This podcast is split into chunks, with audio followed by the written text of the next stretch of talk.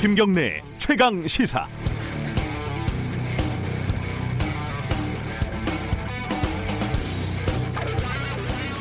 네, 이쯤 되면 검찰 얘기를 안 할 수가 없네요.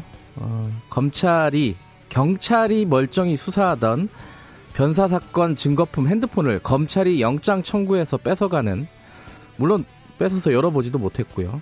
어이없는 일을 벌이더니요. 어제는 화성 연쇄살인사건 수사를 갑자기 또 자기들이 하겠다고 또 뺏어갔다네요.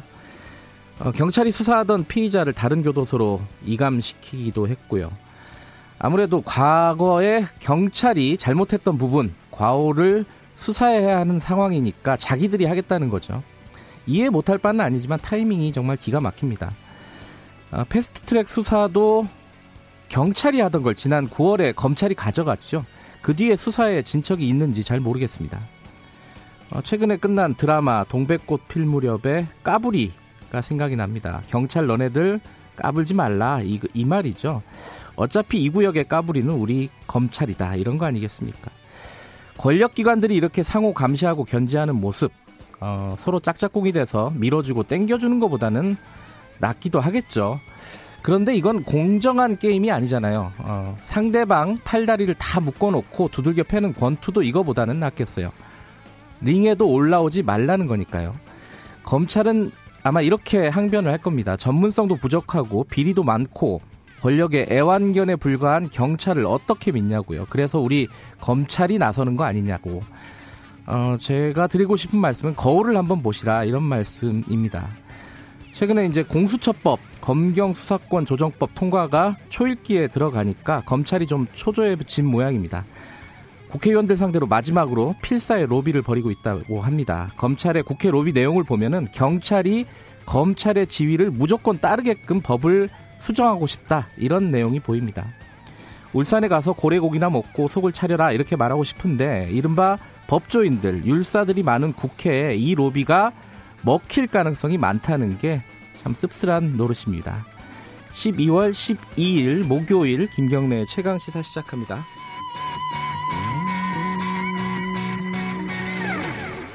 네, 김경래 최강시사는 유튜브 라이브로도 함께하고 계십니다. 샵 9730으로 문자 보내주시면 공유하겠습니다. 짧은 문자는 50원, 긴 문자는 100원 들어갑니다. 스마트폰 애플리케이션 콩 이용하시면 무료로 참여하실 수 있습니다. 주요 뉴스 브리핑부터 시작하겠습니다. 고발 뉴스 민동기 기자 나와 있습니다. 안녕하세요. 안녕하십니까. 첫 소식을 항상 뭘로 갖고 오시나 항상 궁금한데 오늘은 주한미군 기지 반환 소식을 갖고 오셨네요. 정부가 반환이 지연됐던 주한미군 기지 4개를 반환을 받기로 했습니다. 반환받은 기지는 인천 부평, 경기 동두천, 그리고 강원 원주 캠프 두 곳인데요. 네. 이들 기지는 2009년에서 2011년 폐쇄된 뒤에 반환 절차를 시작을 하긴 했습니다만 환경오염 정화 비용 부담을 놓고 미국과 접점을 찾지 못해서 반환이 미뤄져 왔습니다. 돈 문제였죠, 결국은. 그렇습니다. 예. 정부는 일단 환경오염 정화 비용을 자체 부담을 하되 환경오염과 관련한 문제는 미국과 계속 협의해 나가기로 했는데요. 4개 기지의 오염을 정화하는 데는 2년 동안 대략 한 1,100억 정도가 투입이 될 것으로 추정이 되고 있습니다. 특히 그 인천 부평 캠프 마켓은 네. 다이옥신이 검출이 됐거든요. 네. 굉장히 비용이 많이 들어갈 것으로 추정이 되고 있는데요. 문제는 미국이 전 세계 주둔지에서 정화 비용을 부담한 적이 없기 때문에 자칫 정부가 모든 비용을 떠안을 수 있다, 이런 우려가 나오고 있습니다. 네. 정부는 용산 미군기지 반환 절차도 시작을 했는데요. 주한미군사령부의 인원, 시설 대부분이 평택으로 이미 이전을 했거든요. 그리고 용산공원 조성 계획이 2005년에 발표가 됐는데 이게 아직까지 이제 제대로 시행이 안 되고 있습니다. 그래서 반환 절차를 개시했다고 밝혔습니다. 용산공원 조성계획 발표되고 땅값 많이 올랐는데 엄청 올랐습니다. 14년이 지났군요. 이게 참 미국이 갑입니다. 갑인데 이게 어떻게 진행이 되는지 3부에서 인터뷰가 예정이 돼 있습니다. 다른 소식 전해주시죠. 정부가 중소기업, 그러니까 50인 이상 300인 미만 상시근로사업장의 주 52시간제 시행을 지금 20여일 정도 앞두고 있거든요. 내년부터 시행인 거죠? 그렇습니다. 네. 근데 사업주 처벌을 최장 1년 6개월 동안 유예하는 방안을 내놨습니다. 네. 그러니까 어기더라도 사업주에 대한 처벌을 1년 6개월 동안 하지 않겠다는 그런 얘기인데요. 이재갑 고용노동부 장관이 어제 브리핑에서 밝힌 내용입니다. 현장의 불확실성을 해소하기 위해 정부가 잠정적 보완 조치를 마련하는 게 불가피한 상황이다 이렇게 얘기를 했고요. 그리고 모든 기업을 대상으로 업무량이 대폭 증가하거나 국가 경쟁력, 국민 경제에 영향을 끼치는 업무 등에 대해서는 특별 연장 근로를 허용하겠다고도 밝혔습니다. 현행 근로기준법 시행 규칙에는 자연재해라든가 재난에 준하는 사고를 수습해야 하는 경우에 한해서만 노동시간에 제한을 두지 않는 특별 연장 근로를 허용을 하고 있거든요. 그러니까 이제 앞으로 어떻게 되냐면 원청의 납기 독촉이라든가 대량 리콜 사태, 악천후로 지정된 공사기간, 버스 운행 중 교통정체 등의 상황에서도 제한 없는 연장 노동이 허용이 된다는 그런 얘기인데요. 노동계가 강력 반발을 하고 있고 노동부 장관 퇴진을 요구를 하고 있습니다.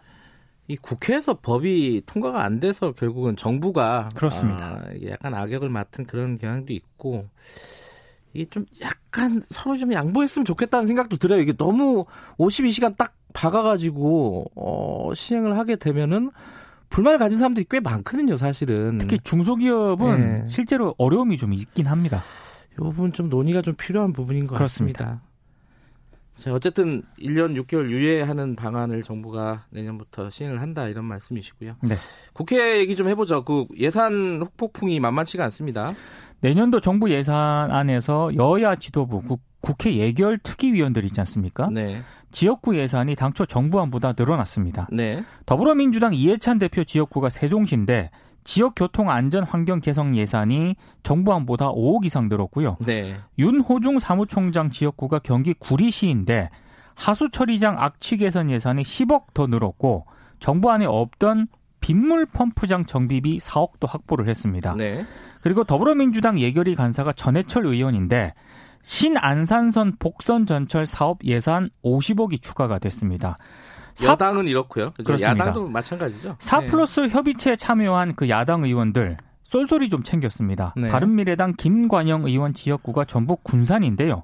예술 콘텐츠 활성화 특화 사업 10억, 군산대 노후 화장실 개선, 환경 개선 9억, 옥서면 농어촌도로 확장 5억. 이렇게 배정이 됐습니다. 네. 모두 정부 안에 없던 그런 예산들이고요.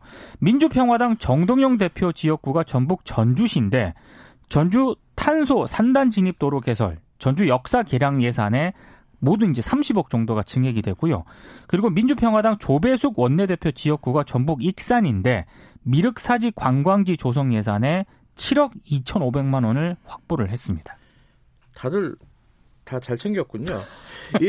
이게 이제 여기서 늘었다는 말은 어디선가 줄었다는 얘기잖아요. 그렇습니다. 그렇죠? 복지 예산이 많이 줄었다. 복지 예산 많이 줄었습니다. 이런 얘기 나오고 있고요. 네. 자유한국당은 지금 이게 세금 도둑이다, 날치기다 이러고 있는데 그 자유한국당에서도 많이 챙겼다면서요? 로텐도홀에서 지금 농성 중이지 않습니까? 네. 근데 자유한국당 정책위 의장이자 국회 예결특위 위원장인 김재원 의원은 자신의 지역구 관련 예산을 무려 90억 넘게 늘렸습니다. 위원장답게. 그렇습니다. 그리고 자유한국당 예결위 간사인 이종배 의원은 국립충주박물관 건립 3억, 그리고 이천 문경 철도 건설 가운데 충주역 예산 3억 등을 새로 배정을 받았고요. 네. 장석춘 의원 같은 경우에는 국회 예산안 본회의 통과 직후에 자신의 지역구 예산 늘어났다 이렇게 보도자료를 냈다가 사과를 또 하기도 했습니다. 네. 왜냐하면 자유한국당이 결사항쟁을 할 때 이 보도자료를 배포한 것은 적절하지 않았다 이렇게 사과를 하기도 하는 총국이 좀 벌어졌습니다. 그러니까 국회에서는 세금 도둑이다 그러고 지역구 가서는 내가 예산 많이 확보했다 이러고 있는 거니까 이게 참 말이 이게 요번에 총선할 때 이 예산 이 절차를 어떻게 해야 될 건지 이 각 정당에서 공약을 좀 내놔야 될 것 같아요. 그런 것 같습니다. 예. 자, 그 정세균 전 국회의장이 총리 후보로 검토가 되고 있다고요? 이런 보도가 나오고 있습니다. 네. 세계일보가 정세균 전 국회의장이 최근 청와대에 검증 동의서를 제출했다고 오늘 보도를 했고요. 네. 그리고 정세균 전 의장은 중앙일보 기자와의 통화에서 총리 제안 받은 사실을 또 인정을 했습니다. 네. 서울 종로가 지금 지역구거든요. 네. 정세균 전 의장이 만약에 총리 후보자로 지명이 되면 이낙연 총리가 서울 종로에서 또 출마하는 방안도 거론이 되고 있습니다. 아하. 김진표 더불어민주당 의원은 진보진영을 중심으로 불거진 반대론 등을 고려해서 지난주 뜻을 접었다고 하고요. 네. 청와대 총리직 고사 의견을 전달한 것으로 알려졌습니다. 본인이 고사를 했고 정세균 전 의장도 지금 확정된 건 아니고요. 확정된 건 아닙니다. 예. 이낙연 총리 유임설도 계속 나오고 있고 그렇습니다. 이 와중에 지금 더불어민주당 쪽에서는 다선 의원들, 중진 의원들 2명이 불출마 선언을 했습니다. 5선 원혜영 의원하고요, 3선 백재현 의원이 내년 4월 총선 불출마를 선언을 했습니다. 이 총선을 앞두고 민주당의 중진 의원이 불출마를 공식화한 것은 이번이 처음인데요. 네. 이해찬 민주당 대표가 지난해 전당대회에서 불출마를 선언을 하긴 했습니다만 네. 선거를 앞두고는 대부분 초선을 중심으로 불출마 선언이 이어져 왔습니다. 총선 예비 후보 등록 개시일이 17일이거든요. 네. 민주당 중진의 용태 선언에 인적 쇄신론이 다시 제기될지 주목이 되고 있습니다. 이철희 의원, 표창 의원, 이용득 의원 그렇습니다. 초선 의원들 불출마 선언하고 결이 약간 다릅니다. 다르긴 그래서. 합니다. 네. 원혜영 의원은 특히 이제 5선이고 사실 뭐 속된 말로 부천의 옹주다 뭐 이런 얘기까지 듣는 분이잖아요. 사실 원혜영 의원은 총리 후보로도 지금 거론이 되고 그죠? 있습니다. 네. 원혜영 의원 예정돼 있습니다. 인터뷰가 조금 있다가. 자, 오늘 여기까지만 듣겠습니다. 고맙습니다. 고맙습니다. 뉴스브리핑 고발뉴스 민동기 기자였습니다. 김경래 최강시사 듣고 계신 지금 시각은 7시 36분입니다.